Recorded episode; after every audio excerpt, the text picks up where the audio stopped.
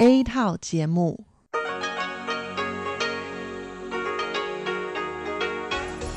Đây là Đài Phát thanh Quốc tế Đài Loan rờ tê i.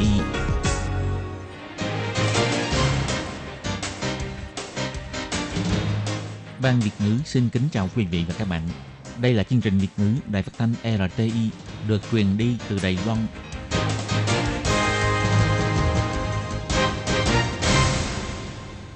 Lệ Phương xin chào các bạn, các bạn thân mến. Hoan nghênh các bạn theo dõi chương trình Việt ngữ hôm nay, thứ hai ngày mười hai tháng tư năm hai nghìn không trăm hai mươi mốt, tức ngày mùng một tháng ba âm lịch năm Tân Sửu. Chương trình Việt ngữ hôm nay sẽ đem đến với các bạn các nội dung như sau. Trước hết là phần tin thời sự của Đài Loan. Kế tiếp là các chuyên mục tiếng Hoa cho mỗi ngày, tìm hiểu Đài Loan và sau cùng là bảng xếp hạng âm nhạc. Nhưng trước tiên, Lê Phương sẽ mời các bạn theo dõi phần tin thời sự của Đài Loan và trước hết là các mẫu tin tóm tắt.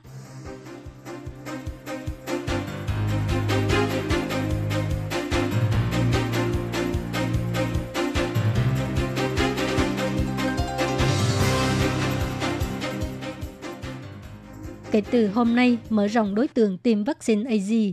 Trung tâm chỉ đạo phòng chống dịch bệnh Trung ương dẫn đầu tiêm chủng để tăng cường niềm tin cho mọi người.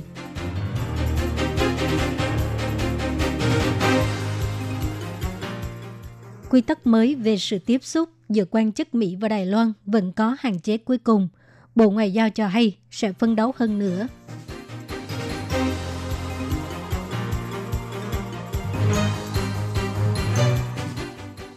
Đài Loan ghi nhận một ca covid mười chín lây nhiễm từ Nhật Bản.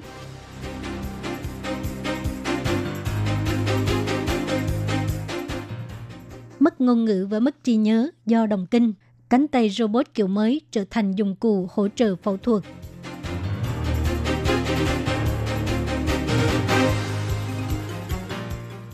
Thúc đẩy du lịch quốc tế thân thiện với du khách nước ngoài, chính quyền thành phố Đài Nam đưa ra chương trình tối ưu hóa thực đơn đa ngôn ngữ.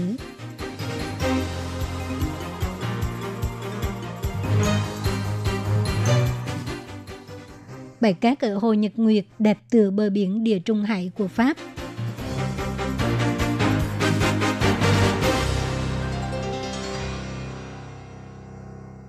Kể từ ngày mười hai tháng tư, mở cửa đối tượng thứ hai và thứ ba tiêm vaccine A Z, bao gồm quan chức quan trọng của chính quyền địa phương và trung ương, nhân viên tuyến đầu kiểm soát biên giới, tổ bay hãng hàng không quốc tế, thuyền viên của tàu thương mại quốc tế, tài xế của đội xe phòng dịch, nhân viên tuyến đầu ở khách sạn phòng dịch vân vân, gồm một trăm hai mươi lăm nghìn người làm công việc có nguy cơ rủi ro cao được đưa vào đối tượng tiêm vaccine A Z, cộng thêm nhân viên thuộc đối tượng thứ nhất, tổng cộng có sáu trăm mười ba nghìn người được tiêm vaccine phòng ngừa covid mười chín. Ông Trần Tông Ngạn, Phó Chỉ huy Trung tâm Chỉ đạo Phòng chống dịch bệnh Trung ương, đã dẫn đầu các đối tượng được tiêm vaccine A Z, gồm mười sáu người đến Bệnh viện Đào Viên để tiêm chủng. Ông Trần Tông Ngạn cho hay, ông cùng với Phó Đội trưởng Đội ứng phó y tế là Nhất Quân tiêm chủng trước, hy vọng có thể làm cho mọi người có niềm tin hơn. Ông Trần Tông Ngạn cho biết,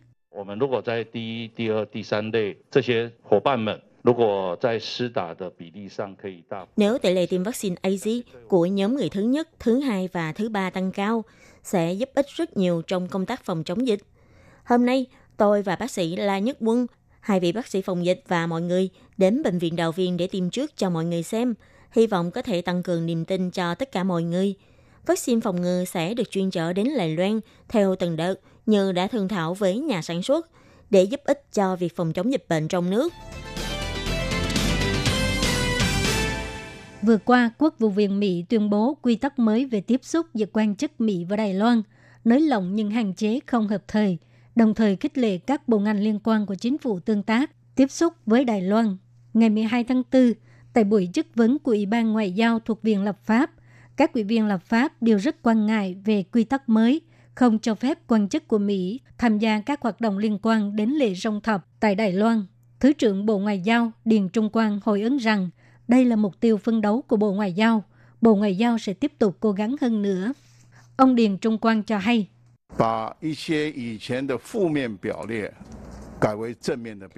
thay đổi một số danh sách tiêu cực trước đây thành danh sách tích cực để bày tỏ sự đồng tình và đánh giá cao. Về một số hạn chế khác và hạn chế cuối cùng, tôi nghĩ đó là mục tiêu mà chúng tôi sẽ phấn đấu trong thời gian tới. Bộ Ngoại giao nhấn mạnh, Quốc vụ viện Mỹ sửa đổi quy tắc tiếp xúc. Điều này cho thấy mối quan hệ tương tác và tiếp xúc với Đài Loan đã có cải thiện rõ rệt. Nhân dịp kỷ niệm bốn mươi hai năm ngày thành lập Đạo luật quan hệ Đài Loan, quy tắc mới này đã mở ra một trang mới cho quan hệ giữa Đài Loan và Mỹ. Bộ Ngoại giao sẽ tiếp tục dùng thái độ thực dụng, đề cao các nguyên tắc tin cậy lẫn nhau, hai bên cùng có lợi để nâng cao hơn nữa quan hệ đối tác giữa hai bên, dựa trên nền tảng vững chắc của Đài Loan và Mỹ. Ngoài ra, lúc trả lời phỏng vấn cho giới truyền thông, Quốc vụ Khanh Mỹ Antony John Blinken chỉ ra, chính phủ Biden rất quan tâm đến hành vi mang tính xâm lược Đài Loan của Trung Quốc. Ông cảnh cáo tầm nghiêm trọng của việc dùng vũ lực thay đổi hiện trạng, đồng thời nhắc lại cam kết an ninh đối với Đài Loan. Đối với việc này, ông Điền Trung Quang cho biết, phía Đài Loan muốn bày tỏ sự đồng tình cao và biết ơn về những nhận xét có liên quan của Antony John Blinken. Ngày mười hai tháng tư, Trung tâm Chỉ đạo Phòng chống dịch bệnh Trung ương công bố Đài Loan tăng thêm một ca nhiễm covid mười chín, ca một không năm chín, nữ giới, người Đài Loan trên hai mươi tuổi, tháng mười năm ngoái đi Nhật Bản du học. Ngày bốn tháng tư năm nay trở về Đài Loan, có báo cáo kết quả xét nghiệm âm tính trong vòng ba ngày trước. Khi lên máy bay, lúc nhập cảnh không có triệu chứng và được cách ly tại khách sạn phòng dịch. Trường hợp này xuất hiện triệu chứng chóng mặt, buồn nôn vào ngày chín tháng tư.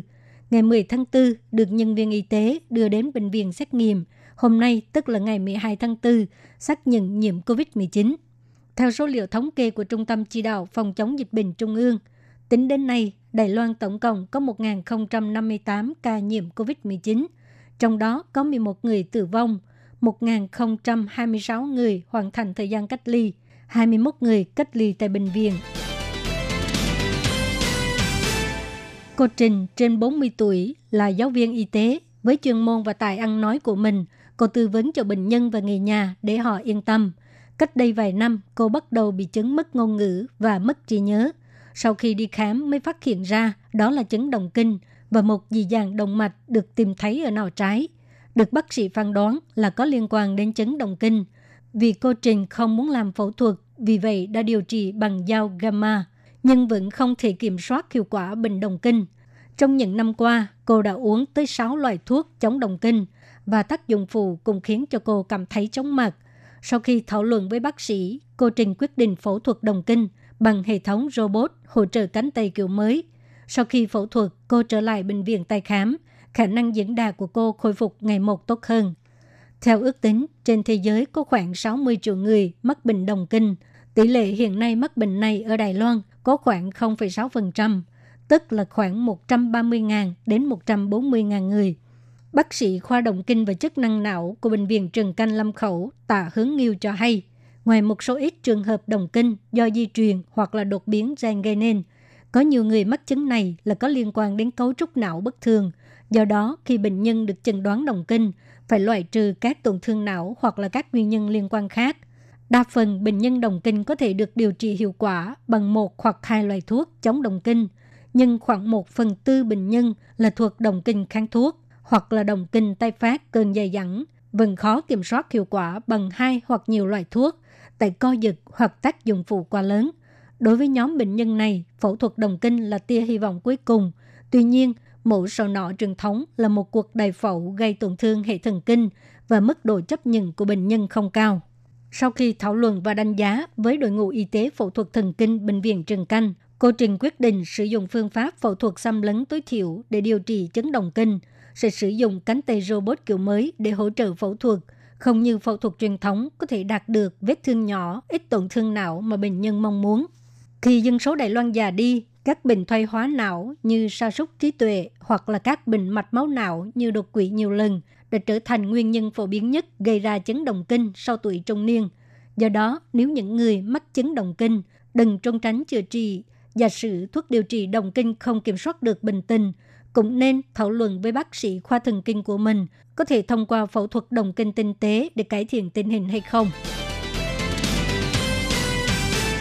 Chính quyền thành phố Đài Nam đã đẩy mạnh chương trình tối ưu hóa thực đơn đa ngôn ngữ vào năm hai nghìn không trăm hai mươi. không những có thể tăng lượng du khách nước ngoài đến Đài Nam mà còn giải quyết rào cản ngôn ngữ giữa du khách nước ngoài và chủ cửa hàng khi gọi đồ ăn. Có thực đơn đa ngôn ngữ, du khách nước ngoài sẽ thuận tiện hơn khi thưởng thức ẩm thực chính thống của Đài Nam. Chương trình được thực hiện cho đến nay đạt thành quả rất tốt. Chính quyền thành phố Đài Nam hy vọng trong tương lai sẽ có nhiều doanh nghiệp trong ngành tham gia hơn nữa để có thể làm tăng chiều sâu và bề rộng của du lịch Đài Nam. Thông qua việc quảng bá thực đơn đa ngôn ngữ, không chỉ khách du lịch từ các nước nói tiếng Anh mà cả bạn bè người Nhật Bản, Hàn Quốc, Thái Lan và Việt Nam cũng có thể dễ dàng hiểu được thực đơn ẩm thực địa phương của Đài Nam và yên tâm thưởng thức. Điều này sẽ có ích trong việc thúc đẩy sự phát triển của nền du lịch Đài Nam. Để tạo môi trường du lịch thân thiện với người nước ngoài, ngoài dịch vụ du lịch trực tuyến hai mươi bốn trên hai mươi bốn tiếng bằng tiếng Trung, tiếng Anh, tiếng Nhật và tiếng Việt, chính quyền thành phố Đài Nam cũng tiếp tục tổ chức các khóa đào tạo tiếng Nhật và tiếng Hàn cho tài xế taxi.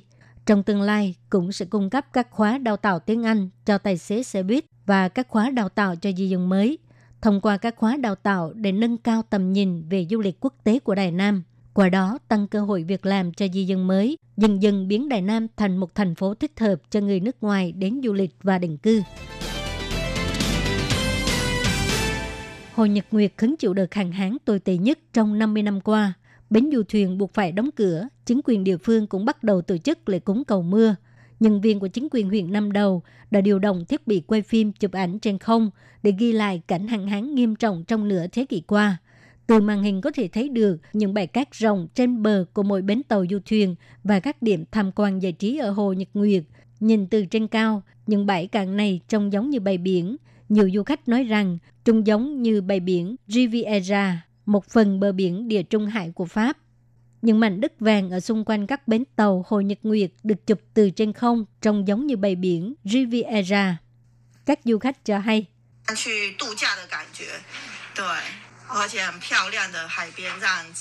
cảm giác như là đang đi nghỉ mát. Đó là một cái bãi biển rất là đẹp.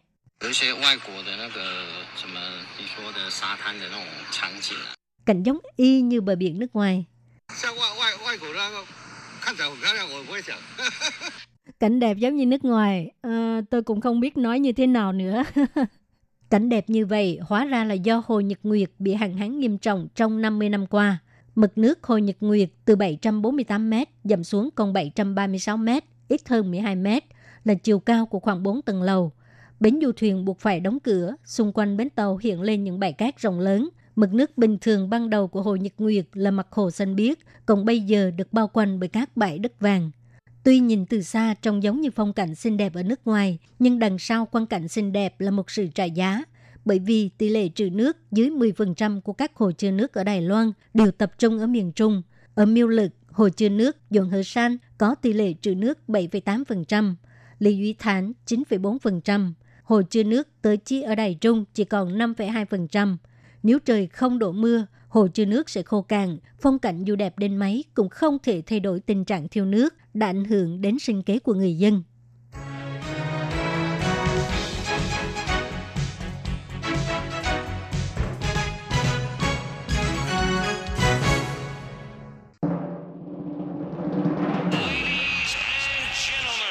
Quý vị đang đón nghe chương trình Việt ngữ Đài rờ tê i, truyền thanh từ Đài Loan. Kính thưa quý vị và các bạn, tiếp sau bản tin thời sự của ngày hôm nay, Thúy Anh xin được gửi đến quý vị và các bạn mẫu tin như sau. Trừng phạt Trung Quốc hay trừng phạt tuyển thủ, có nên tẩy chay Olympic mùa đông tại Bắc Kinh hay không? Việc Trung Quốc xâm phạm nhân quyền tại Tân Cương, đàn áp biểu tình dân chủ tại Hồng Kông đã khiến cho xã hội quốc tế lên án. Và việc tẩy chay Thế vận hội mùa đông năm hai không hai hai tại Bắc Kinh gần đây cũng đã trở thành tiêu điểm chú ý. Ngày sáu tháng tư vừa qua, Quốc vụ viện của Mỹ vừa mới bày tỏ đang cân nhắc thảo luận vấn đề cùng tẩy chay Thế vận hội với các đồng minh. Ngay ngày hôm sau, Nhà Trắng đã lên tiếng sửa đổi lại. Việc này cho thấy để có thể chính trị ra chính trị, thể thao ra thể thao là việc không hề dễ dàng. Trung Quốc có quá khứ không tốt đẹp gì về nhân quyền tại nước này. Tuy nhiên, những hành động xâm phạm nhân quyền trong những năm vừa qua là ngày một nghiêm trọng hơn, khiến cho thế giới phải lên án, nhất là khi Trung Quốc cứng rắn thông qua Luật An ninh Quốc gia phiên bản Hồng Kông. Và một số chứng cứ khác cho thấy cách mà chính quyền Bắc Kinh đối xử với người Duy Ngô Nhĩ theo đầu hồi tại Tân Cương chẳng khác gì là diệt chủng. Đối với những hành động xâm phạm nhân quyền của Trung Quốc, tạp chí Economist đã viết rằng các nước ngoài tiếp nối nhau ra lệnh trừng phạt đối với quan chức của Trung Quốc. có lẽ sẽ còn có hành động tẩy chay Thế vận hội mùa đông năm hai không hai hai đăng cai tại Bắc Kinh. Đây sẽ là một trong những mùa thi đấu Olympic gây tranh cãi nhất trong lịch sử. Về việc có tẩy chay Olympic mùa đông sắp sửa được diễn ra vào tháng hai năm sau tại Bắc Kinh hay không, người phát ngôn của Quốc vụ viện Mỹ Ned Price khi trả lời phỏng vấn vào ngày sáu tháng tư đã bày tỏ, đây khẳng định là việc mà chúng tôi hy vọng thảo luận. Nhưng ngày tiếp theo, Nhà Trắng lại lập tức thanh minh rằng họ chưa từng thảo luận và cũng không thảo luận về bất kỳ hành động tẩy chay nào với các đồng minh hay đối tác. Tuy vậy, hai phát biểu này cũng cho thấy việc tẩy chay Olympic mùa đông có vẻ như là đã trở thành một vấn đề chính trị. Quả thực, hạ nghị sĩ thuộc đảng Cộng hòa John Katko đã gửi thư đến Tổng thống Mỹ Joe Biden kêu gọi tẩy chay Olympic mùa đông tại Bắc Kinh. Lời kêu gọi này còn được sự ủng hộ của nguyên Ngoại trưởng Mỹ Mike Pompeo và nguyên đại sứ Mỹ tại Liên Hiệp Quốc Nikki Haley. Còn người đứng đầu đảng bảo thủ tại Canada là Erin O'Toole thì gây áp lực với Ủy ban Olympic quốc tế, hy vọng có thể tổ chức Olympic mùa đông năm hai không hai hai tại một nơi khác ngoài Bắc Kinh. Chủ tịch của Đảng Dân Chủ Tự Do của Anh Quốc là Ed Davey thì nhấn mạnh, toàn cầu nên dùng mọi hành động để nói không với Bắc Kinh. Thế nhưng biến Olympic, một hoạt động thể thao mà tất cả vận động viên trên thế giới đều mong ước được tham gia, trở thành vũ đài để cạnh tranh ngoại giao, kinh tế, dân chủ, tự do và nhân quyền. Đây cũng là một việc gây tranh cãi không kém. Ủy ban Olympic quốc tế bày tỏ, họ không có khả năng để thay đổi luật pháp và chế độ chính trị của một quốc gia chủ quyền, không thể giải quyết những vấn đề mà Hội đồng Bảo an Liên Hiệp Quốc, khối G bảy và khối G hai mươi cũng không giải quyết nổi. Đối với các vận động viên đã dùng nhiều tâm huyết vào việc tập luyện và theo đuổi ước mơ của mình mà nói, việc tẩy chay là đối sách cực kỳ tồi tệ. Chủ tịch Ủy ban Olympic quốc tế Thomas Bach đã từng là một vật hy sinh. Ông từng đoạt huy chương vàng Olympic năm một chín bảy sáu, nhưng hành động tẩy chay Olympic Moscow năm một chín tám mươi đã khiến cho ông mất đi cơ hội đạt đến đỉnh cao mới trong sự nghiệp thể thao của mình. Nhằm phản đối Liên Xô tiến quân vào Afghanistan, năm một chín tám mươi có đến sáu mươi lăm đội tuyển đại diện quốc gia vắng mặt trong Olympic Moscow. Các nước như Anh, Pháp đều dùng những hành động khác nhau để bày tỏ phản đối, như từ chối tham gia nghi lễ mở màn đại hội hoặc thu nhỏ quy mô đội đại diện, vân vân. Việc này cũng khiến cho các nước Đông Âu phản đòn bằng cách tẩy chay Olympics Los Angeles năm một chín tám tư. Hồi tưởng lại những diễn biến trong quá khứ, ông Park cho rằng sự thật chứng minh phát động kháng nghị và tẩy chay Olympic chỉ có tác dụng trừng phạt sai đối tượng chứ không có sức ảnh hưởng gì đến mặt chính trị.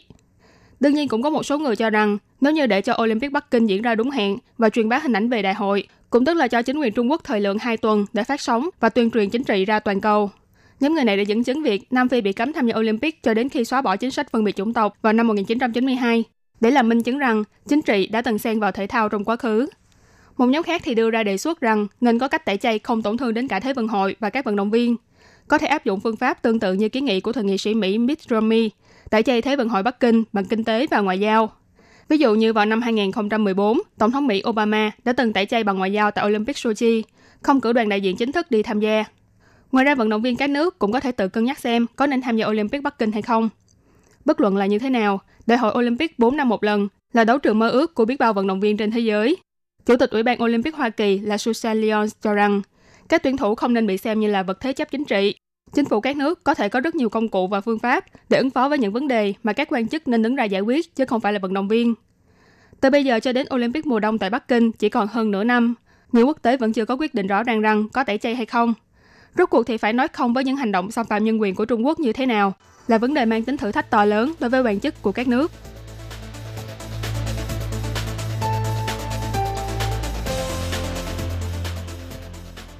Các bạn thân mến, các bạn vừa theo dõi phần tin thời sự của Đài Phát thanh Quốc tế Đài Loan R T I do Lệ Phương và Thúy Anh cùng thực hiện. Xin cảm ơn các bạn đã đón nghe và xin hẹn gặp lại các bạn vào tuần sau cũng trong giờ này.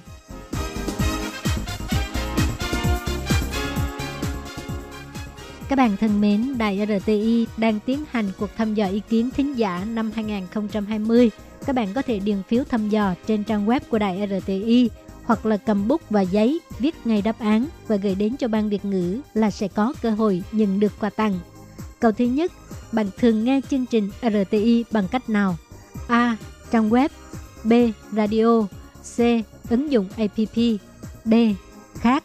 Xin chú thích. Câu thứ hai, bạn thích nhất là chương trình nào của Ban Việt ngữ Đài R T I? Nhiều nhất có thể viết ba đáp án. Câu thứ ba, bạn sẽ cho bao nhiêu sao cho chương trình của Ban Việt ngữ Đài R T I? Từ một tới năm sao. Câu thứ tư, kiến nghị của bạn đối với chương trình Ban Việt ngữ Đài R T I. Sau khi viết xong, xin các bạn vui lòng gửi đáp án đến hộp thư Đài R T I. pê ô Box một hai ba gạch ngang một chín chín Taipei một một một chín chín Taiwan.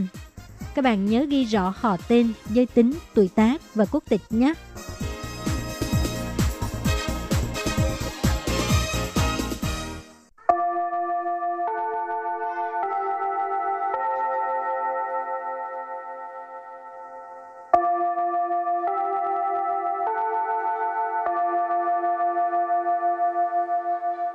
xin mời quý vị và các bạn đến với chuyên mục Tiếng Hoa cho mỗi ngày do Lệ Phương và Thúy Anh cùng thực hiện.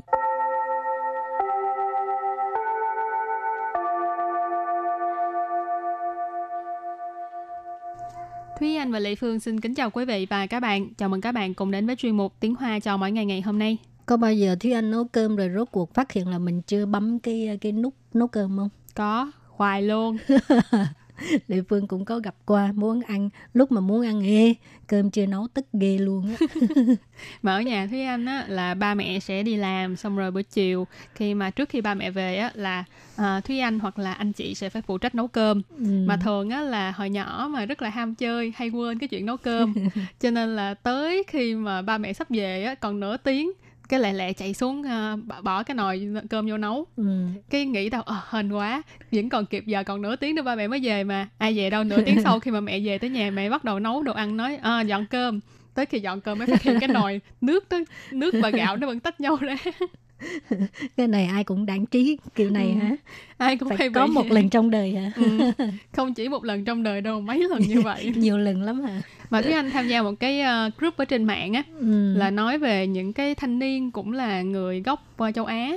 À, tức là họ sống ở những cái nơi khác nhau trên thế giới nhưng mà họ là gốc châu Á, và mọi người đều có một cái một cái ký ức chung về cái việc này, đó là quên bấm nút nồi cơm. Ừ, thì ra ai cũng có cái vụ này. Ừ. Mà Lệ Phương tin là những người lớn tuổi, tức là cái thời đại của ba mẹ mình trở lên á. Ừ. Là không bao giờ xảy ra đâu. Ừ. Tại Chị... vì cái nồi cơm nó không có bóng điện như vậy.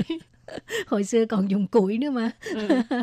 Rồi hôm nay mình học uh, hai câu có liên quan tới việc uh, nấu cơm mà sao nó không chín hả? Tức là tại vì đàn quên trí bấm quên bấm cái nút nấu cơm á. Ừ. Rồi câu thứ nhất là ý sao lâu vậy rồi mà cái uh, cơm vẫn chưa chín.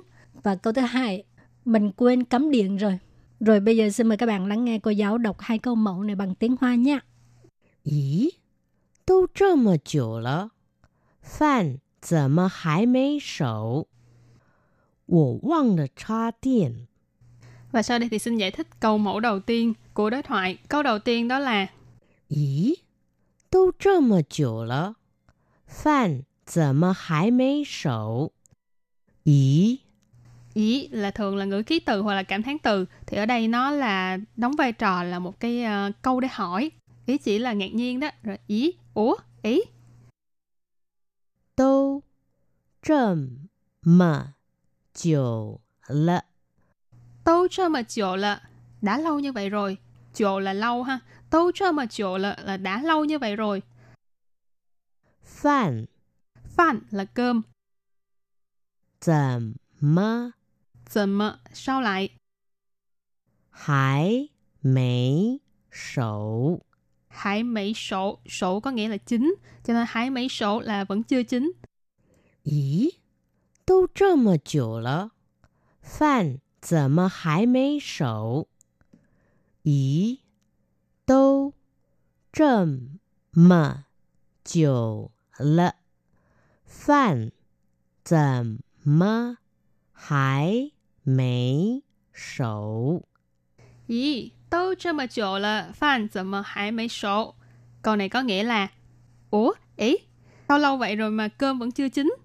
Rồi câu thứ hai, Wo wang lỡ cha điện. Wo, Wo là mình ha. Wang lỡ. Wang lỡ, Wang lỡ quên. Wang chi.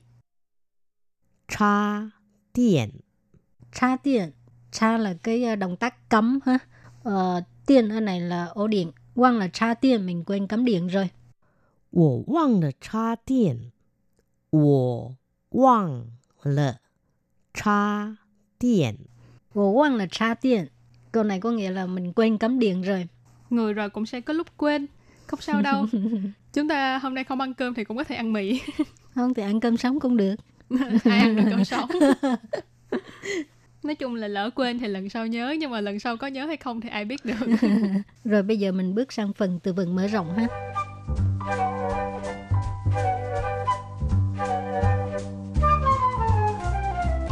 Từ đầu tiên của phần từ vựng mở rộng đó là từ hú thủ. Hú thủ. Hú thủ có nghĩa là hồ đồ, hoặc là cũng có nghĩa là lơ mơ hay là à, không có rõ ràng, mơ hồ.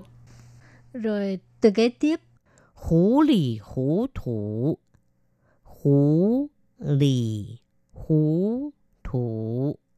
Hú lì hú thủ. Hú lì hú thủ. Cái này là cái tính từ lặp lại. À, cái từ hồi nãy là hú thủ ha. Cái này là lặp lại để mà nhấn mạnh cái ý này luôn đó. Hú lì hú thủ. Hồ đồ, mơ hồ, hoặc là mình tự nhiên không biết đang xảy ra cái gì ha. Ừ. Và từ cuối cùng đó là từ Chu xin đa ý.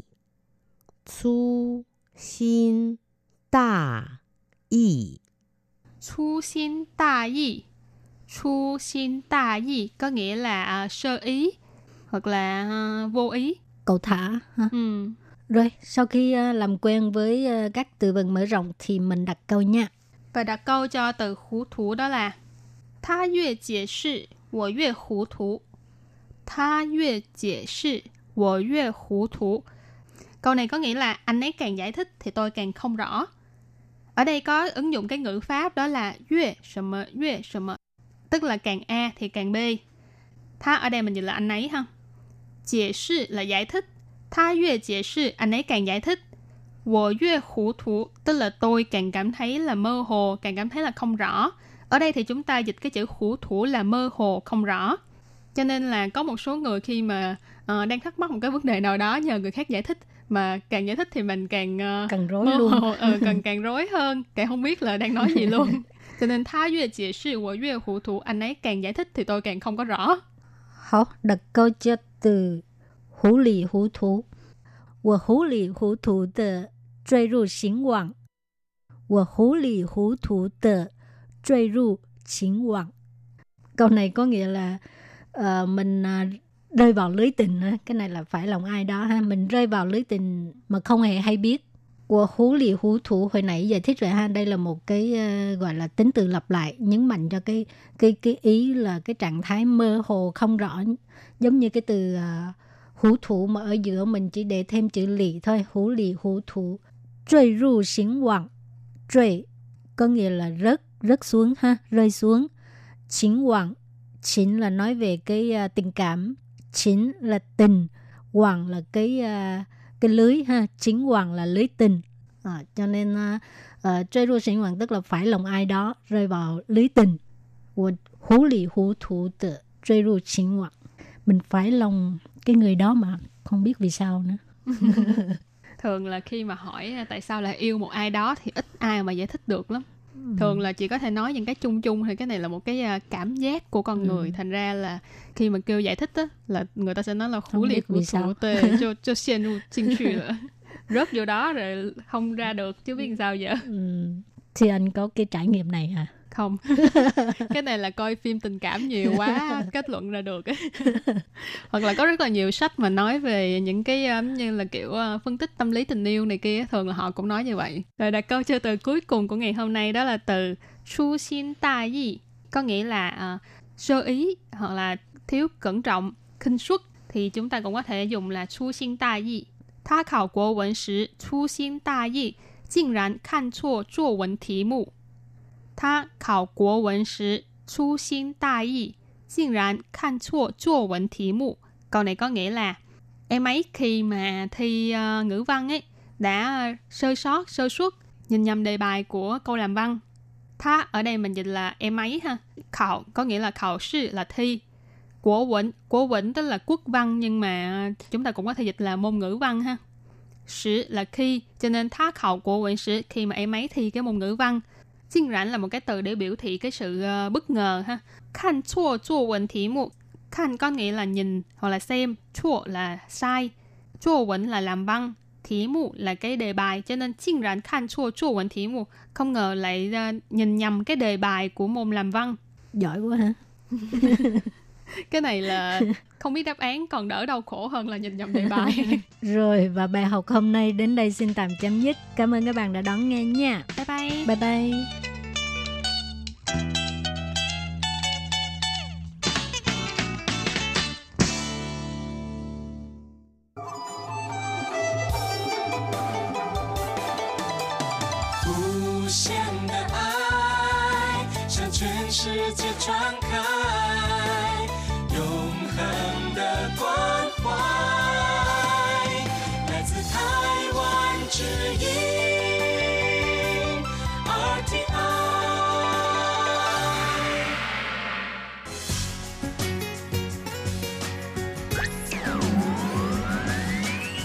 Quý vị đang đón nghe chương trình Việt ngữ Đài rờ tê i truyền thanh từ Đài Loan.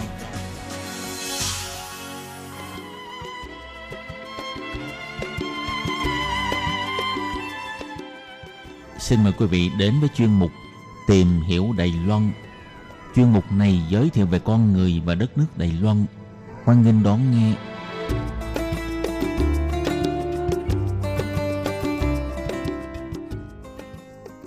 Các bạn thân mến, Hải Ly xin chào các bạn. Hoan nghênh các bạn đến với chuyên mục Tìm hiểu Đài Loan hôm nay. Và hôm nay thì Hải Ly rất là hân hạnh được mời đến với chương trình bạn Lê Hải Vân đến từ thành phố Đài Trung. Trước tiên thì Hải Ly xin gửi lời chào trân trọng tới Hải Vân. À, em xin chào chị Hải Ly và xin chào thính giả của đài rờ tê i. Ừ, thì Vân này được biết là uh, vừa rồi thì uh, gia đình Vân có tham dự vào lễ rước kiệu bà Ma Tổ hay là còn gọi là bà Thiên Hậu do đền Trấn Lan Cung thành phố Đài Trung tổ chức. Thì uh, đây là một lễ hội được kênh truyền hình Discovery uh, bình chọn là uh, một trong ba lễ hội tín ngưỡng tôn giáo lớn nhất toàn cầu. Thì uh, trước tiên, uh, Hải Ly muốn uh, mời Vân chia sẻ một chút là uh, tại sao mà Vân lại biết đến cái hoạt động này và mình lại có cái ý định tham dự vào cái lễ rước này ạ? Dạ, uh, thực ra thì em là một người tương đối là thích các cái hoạt động uh, văn hóa tín ngưỡng. Ừ. Uh, khi mà sang Đài Loan thì cái năm đầu thì em cũng không tham gia vào cái hoạt động uh, đi cùng rước kiệu như thế này. Uh, nhưng mà em cũng xem ở trên cái chương trình các chương trình ti vi của Đài Loan và thấy là rất là nhộn nhịp và rất là náo nhiệt. Uh, và em bắt đầu đi cùng với anh xã từ uh, em khoảng năm năm trở lại đây. Uh, cũng là do con trai của em khi mà sinh ra thì sức khỏe cũng không được tốt cho lắm. Ừ. Thì anh xã có đến uh, chùa đó và cũng có phát nguyện rằng là uh, nhờ bà Thiên Hậu phù hộ để cho em bé được khỏe mạnh. Thì sau này, các cái năm sau này thì bọn em hàng năm sẽ cùng tham gia vào cái hoạt động đi rước kiệu cái ngày đầu tiên từ Trần Lang Cung cho đến Trương Hóa. Ừ. Thì như vừa rồi Vân có nói qua ấy, thì Hải Ly cũng vâng. giới thiệu thêm một chút là được biết là cái hoạt động rước kiệu này nếu mà tức là toàn bộ cái hành trình mà đi từ đầu đến cuối thì nó sẽ dài khoảng ba trăm bốn mươi ki lô mét và vâng. đi qua bốn cái địa phương của Đài Loan, là cái địa điểm xuất phát là Đài Trung, chính là cái nơi vâng. chủ yếu mà có cái chùa mà thờ bà Thiên Hậu á. Và dạ. sau đó thì sẽ đi đến Trương Hóa và Vân dạ. Lâm, Giang Nghĩa, là bốn cái địa phương ở ven biển khu vực Trung Bộ Đài Loan. Dạ. Ừ. Vậy thì khi mà tham dự cái lễ rước kiệu bà Thiên Hậu thì uh, Vân, uh, gia đình là mình có mấy người đi và mình phải uh, uh, chuẩn bị như thế nào? Ví dụ như là trong cái quá trình đi thì mình dự định đi bao xa? Mình bắt đầu nhập dạ. đoàn từ bao giờ và mình có phải đăng ký hoặc là phải chú ý những cái điều gì không? Dạ. À, thực ra thì cả hành trình thì sẽ là à, chín ngày tám đêm cả đi cả về. Uh-huh. À, và những con nhang đệ tử thì là hoàn toàn là tự nguyện mình có thể tham gia, và trước khi đi tham gia thì theo như là phong tục tập quán của họ thì mình sẽ đến mình bẩm với lại Thiên Hậu rằng là mình muốn tham gia cái hoạt động này và mình cũng sẽ xin tài âm dương xem là mình có được tham gia hay không. Uh-huh. À, thì đấy là đấy là cái nghi lễ gọi là chính thức một chút, còn có những con nhang đệ tử thì họ cũng chỉ, vẫn cứ đi và họ không cần phải xin âm dương, tức là họ lấy cái tâm của họ để họ đi cùng thôi, ừ. để họ tham gia cái hoạt động tín ngưỡng này. Thế và trong suốt cái hành trình đấy thì mình có thể lựa chọn mình tham gia một ngày, hai ngày, ba ngày hay hoặc là suốt hành trình. Và mình có thể tham gia là lượt đi là ba ngày, là từ cái đền ở Đại Giáp cho đến Giang Nghĩa, hoặc là cái hành trình quay trở lại là từ Giang Nghĩa về cái đền ở Đại Giáp. Uh-huh. Và cái quá trình hành trình đi thì mình có thể lựa chọn là mình đi bộ suốt cả quá trình hành trình đấy luôn, hoặc là mình có thể đi xe đạp, hoặc là mình có thể lái uh, tự lái ô tô, hoặc là đi xe máy, uh, hoặc là ở đền với lại các uh, dọc đường, hoặc là các cái chùa mà họ đi đến thì họ Uh, hoặc là những con nhang đệ tử họ có phát tâm rằng là họ cũng lái xe đi sóc suốt dọc đường để họ thấy là ai những ai mệt mỏi này, uh, không có sức để đi nữa này thì họ sẽ cho mình đi nhờ xe đi theo các cái chặng đường tiếp theo, uh, hoặc là có những cái xe họ dành riêng cho những con nhang đệ tử, cho những người cao tuổi mà không thể đi bộ được thì mình sẽ đi ngồi xe cùng suốt hành trình đấy cũng được. Và với những cái người mà ví dụ như là vợ chồng em, gia đình em là hai vợ chồng cùng đi thì bọn em có phát nguyện là đi từ chùa từ Đại Giáp cho đến Trương Hóa thì bọn em là đi bộ hoàn toàn. Uh-huh. Thì thực ra là nếu như mà mình để muốn có một cái sức khỏe thì mình trước thời gian đó mình sẽ liên luyện tập, ví dụ như mình leo núi này hay là mình đi bộ này để cho mình có cái sức khỏe dẻo dai. Thế còn trong cái cuộc hành trình đấy đi thì uh, suốt dọc đường thì sẽ có rất là nhiều những cái trạm họ phát điểm tâm miễn phí uh, ăn chay, tức uh-huh. là cái cái cái hành trình đi thì nó sẽ là ăn chay, thì mình sẽ được nạp năng lượng xuyên suốt tại hành trình và mình sẽ đi cùng cái đoàn người, sẽ có liên tục mọi người cùng từng tốp từng tốp họ đi, thì mình sẽ hòa với không khí đấy thì mình cũng sẽ đấy đỡ mệt mỏi hơn. Thế và trên dọc đường họ cũng sẽ phát như là ví dụ như thuốc này hoặc là những cái kem để mình bôi cho nó đỡ đau nhức này, hay là những cái miếng dán như là salon pad để cho mọi người có nhức vai này hay là mỏi chân đều có thể dừng nghỉ để có thể dán thì nó cũng đỡ hơn rất là nhiều. Vâng. Ừ. Tức là chủ yếu là nếu mà những người mà có sức khỏe và đúng theo cái nghi lễ truyền thống của cái lễ rước bà Thiên Hậu này thì là là người ta đi bộ toàn phần đó. Thế nhưng mà vì cái chặng đường nó quá dài, thế nên là để tránh có những cái trường hợp là ví dụ do không đủ sức khỏe mà dẫn đến những cái vấn đề là đau ốm hay là nguy hiểm ở dọc đường thì như vừa rồi Vân có giới thiệu là với một số các cái đối tượng đặc biệt, ví dụ như là sức khỏe kém hay là người già hoặc là vâng. những cái người mà đang đi giữa đường mà cảm thấy mệt mỏi thì vẫn vâng. có những cái sự hỗ trợ bằng cái, cái phương tiện khác. Thế đúng và um, vợ chồng nhà Vân như vậy thì là mình đi bộ hoàn toàn trong cái quãng đường là tổng chiều dài của mình đi hết bao nhiêu km? Ờ, à, ước tính là quãng đường khoảng bốn mươi ki lô mét. Em tính sơ bộ là từ tối hôm trước là bọn em sáu rưỡi tối xuất phát thì đến bảy rưỡi sáng hôm sau là đến Trương Hóa. Ừ. Dạ. Là cái lễ rước kiệu đấy là cái nghi lễ khởi hành, gọi là lễ khởi kiệu thì là hình như là vào đêm của thứ bảy tuần trước. Thực ra là vào mười một giờ năm phút của đêm thứ sáu và chuẩn bị chuyển sang rạng sáng của ngày thứ bảy, thì đến ngày hôm nay là lễ rước kiệu đã sang ngày thứ ba rồi.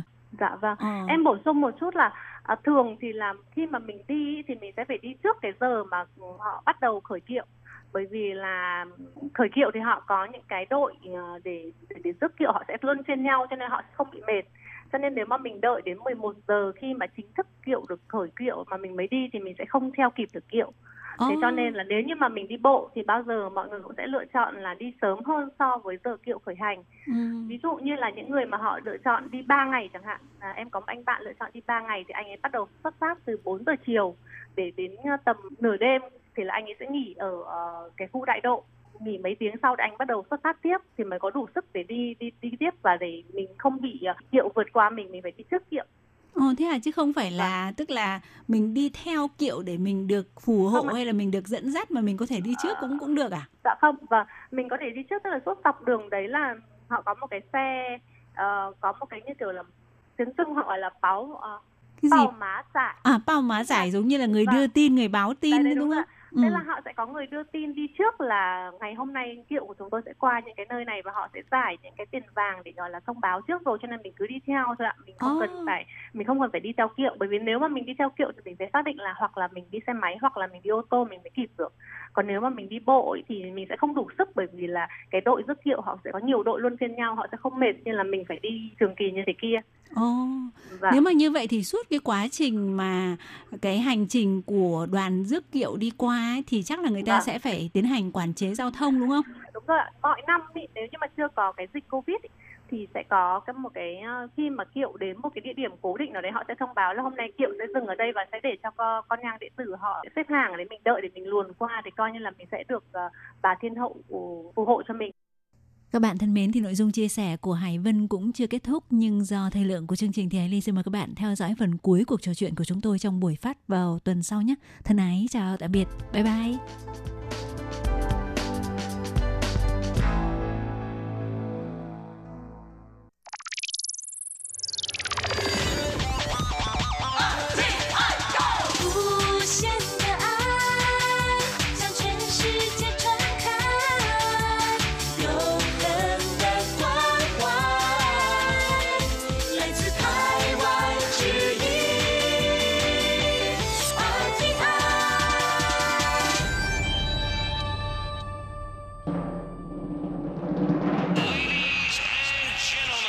Quý vị đang đón nghe chương trình Việt ngữ Đài rờ tê i, truyền thanh từ Đài Loan.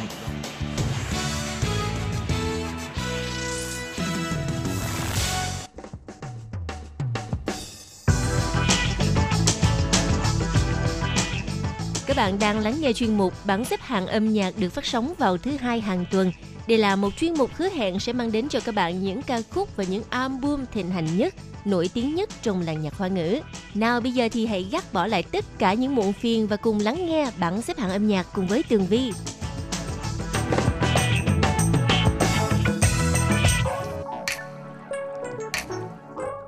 Hello, chào mừng các bạn trở lại với chuyên mục bảng xếp hạng âm nhạc vào thứ hai đầu tuần.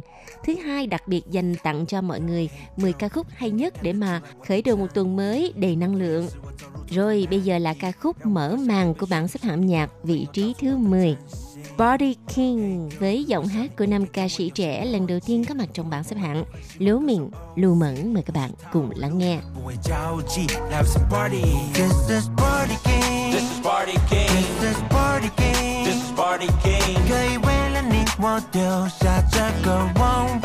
I don't need that shit, yo. This is Party King. This is Party King. This is Party King. 我一锁定就是你， 绝对跑不出我国境。 你就那么狠心， 看着我接受突击， 等着我败选掉级， 自豪地射下这场局， 就这么贼心， 等着你打开相机， 捕捉你当个闺蜜， 为我设计下一场局。 哎 I am Party King， one by one 的搞定， 金字塔十点半， 都提出三个字， 完全没有问题， 只要你开心， 我就很乐意。 This is Party King， This is Party King， This is Party King， This is Party King， 可以为了你我丢下这个王位。 I don't need that shit， This yo. Is Party King， This is Party King， This is Party King。 Bây giờ là ca khúc giành được vị trí thứ chín. Giọng hát của nữ ca sĩ kiêm diễn viên rất là quen thuộc với lại khán thính giả Việt Nam chúng ta, Liễu Rồi Yên, Lưu Nhược Lâm. Đầu năm nay thì Lưu Nhược Lâm đã thực hiện một live show và vô cùng thành công. Nào bây giờ mời các bạn cùng lắng nghe ca khúc mang tên Hoàng Kim Thời Đại, thời đại hoàng kim của Lưu Nhược Lâm nha.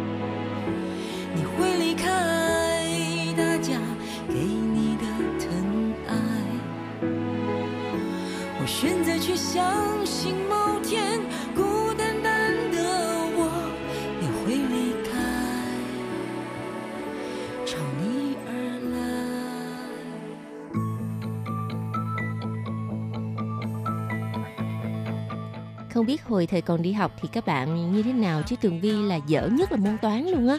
Nhưng mà rất là hâm mộ những chàng trai giỏi toán.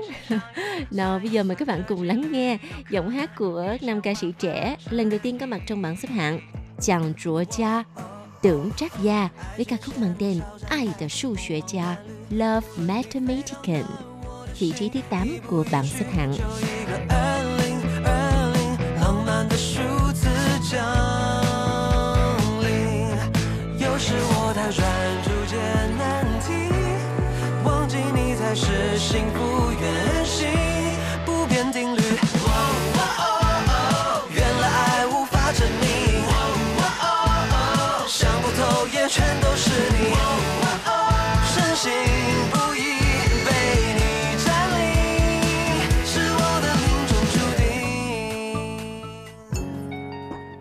Từ đầu chuyên mục tới bây giờ thì có tới hai ca sĩ trẻ. Bây giờ vị trí thứ bảy cũng là một nữ ca sĩ trẻ mang tên Tai Pei Xuan, Thái Bội Hiên, với ca khúc mang tên Chi Tờ Sợ Bu Tờ. 微不足道，可是念停也停不了，像重感冒，漂流在荒岛，感情没讯号，最近好吗 ？Don't worry, I'll be fine。别担心，我无法入睡。别担心，我无法适应寂寞世界。爱得太频繁，成不了经典。爱逞强和太固执绝配。我会笑，用微笑坚持笑着和你说再见。我记得舍不得。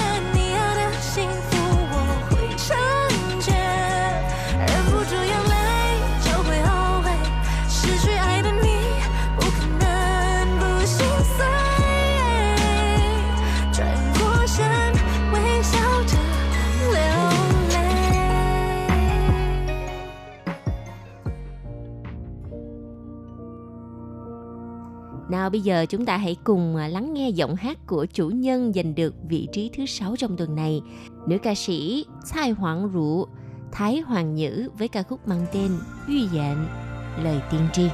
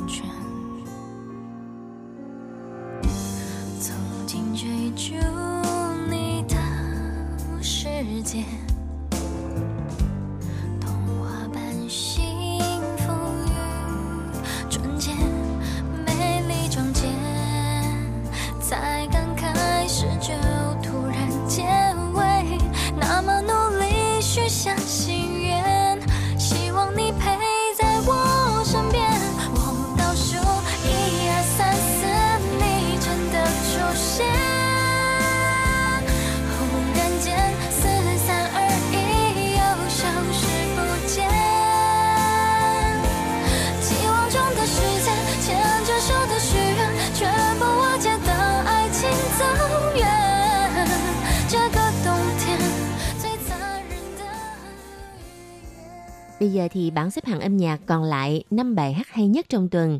Vị trí thứ năm, ca khúc Sân Châu The Chu Phụ, lời chúc phúc thâm tình với phần trình bày của nam ca sĩ Ú Bại Ngũ Bách. Mời các bạn cùng đón nghe.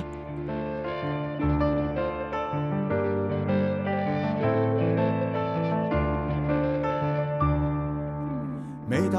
cái thời khắc này, tôi sẽ phiêu dạt. 要自由，放肆的回忆，紧紧的想你，一切火红的季节，将它分解一片片，然后记住每个一点点，张开手，洒遍了全身。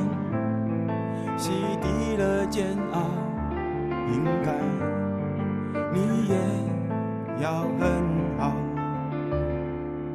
深秋水前，朝夕浓雾，我为你祝福。前方就是我们即将回家的路。满天星空，帮我闪亮每一天的你，真心。不易，人生晴空，寒烟漫步，我为你祝福。暖风终究会吹开要回家的路，永恒太阳帮我照耀每一步。的你不曾窒息。Vị trí thứ tư trong tuần này, một nam ca sĩ hiện tại đang rất là đắt show quảng cáo, Ý Sổ, Sâu Zi, với ca khúc mang tên So Good To Me. Mời các bạn cùng lắng nghe.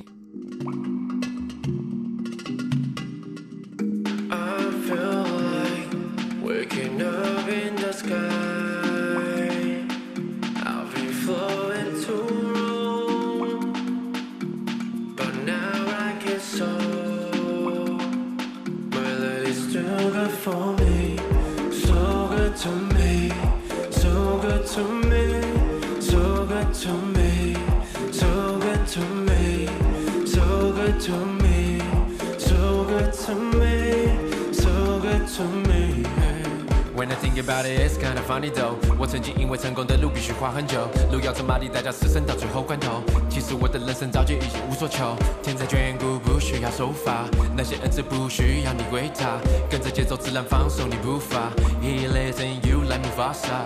Travel around to see the world, 感受我城的 Tokyo， 要的生活 I got it all, I'm doing well.Travel around to see the world, 感受我城的 Tokyo， 要的生活 I got it all, I'm doing well. So good to me, so good to me, so good to me, so good to me, so good to me, so good to me, so good to me, so good to me. So I gotta keep it move on, move on, 每个别的记得故障主张有点兴奋胸膛不寒有点兴奋我的迷惘失望就不分身一条结婚就差几个路灯下面。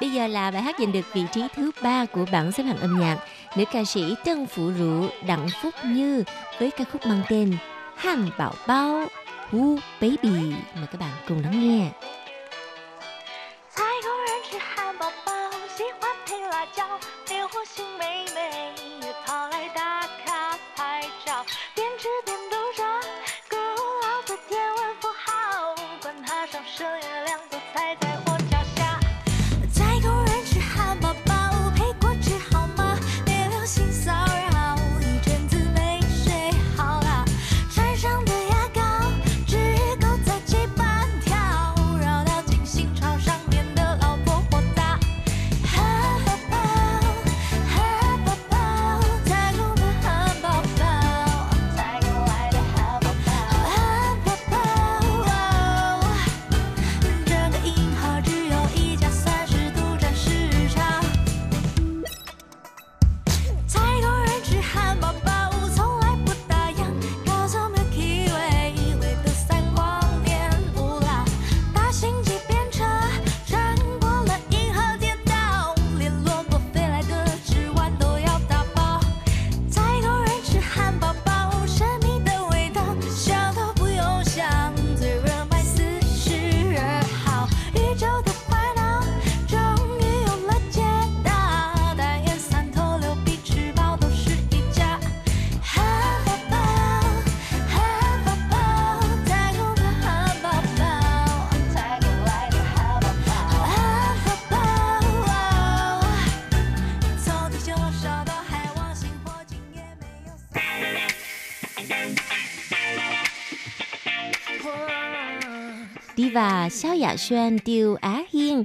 đã là chủ nhân của vị trí Á quân trong tuần này với ca khúc mới của cô mang tên Chi Lụa Trân Sang Naked Truth. Mời các bạn cùng lắng nghe.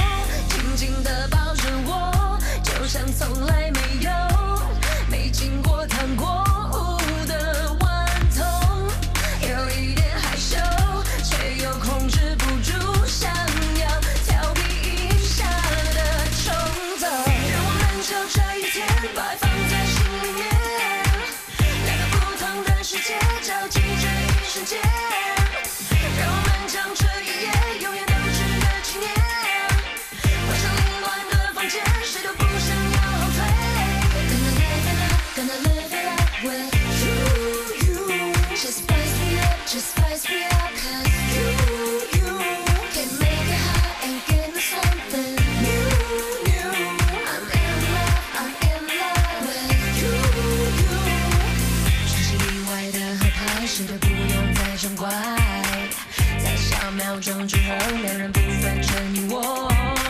小提琴的从容，打开心上的节奏。爱不是能放纵，管他的。深情抱着我，紧紧地抱着我，就像从来没有被经过烫过。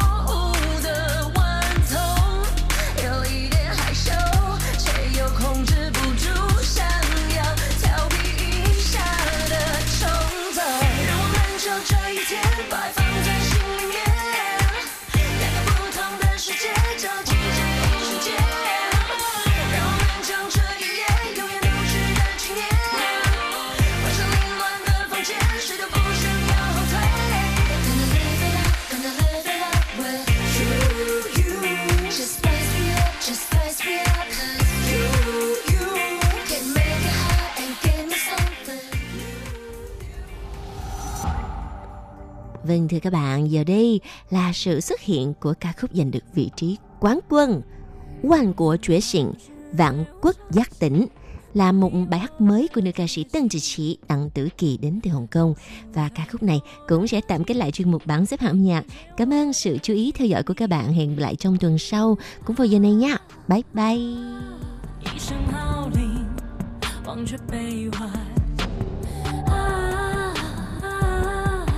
下荆棘，编织黄花。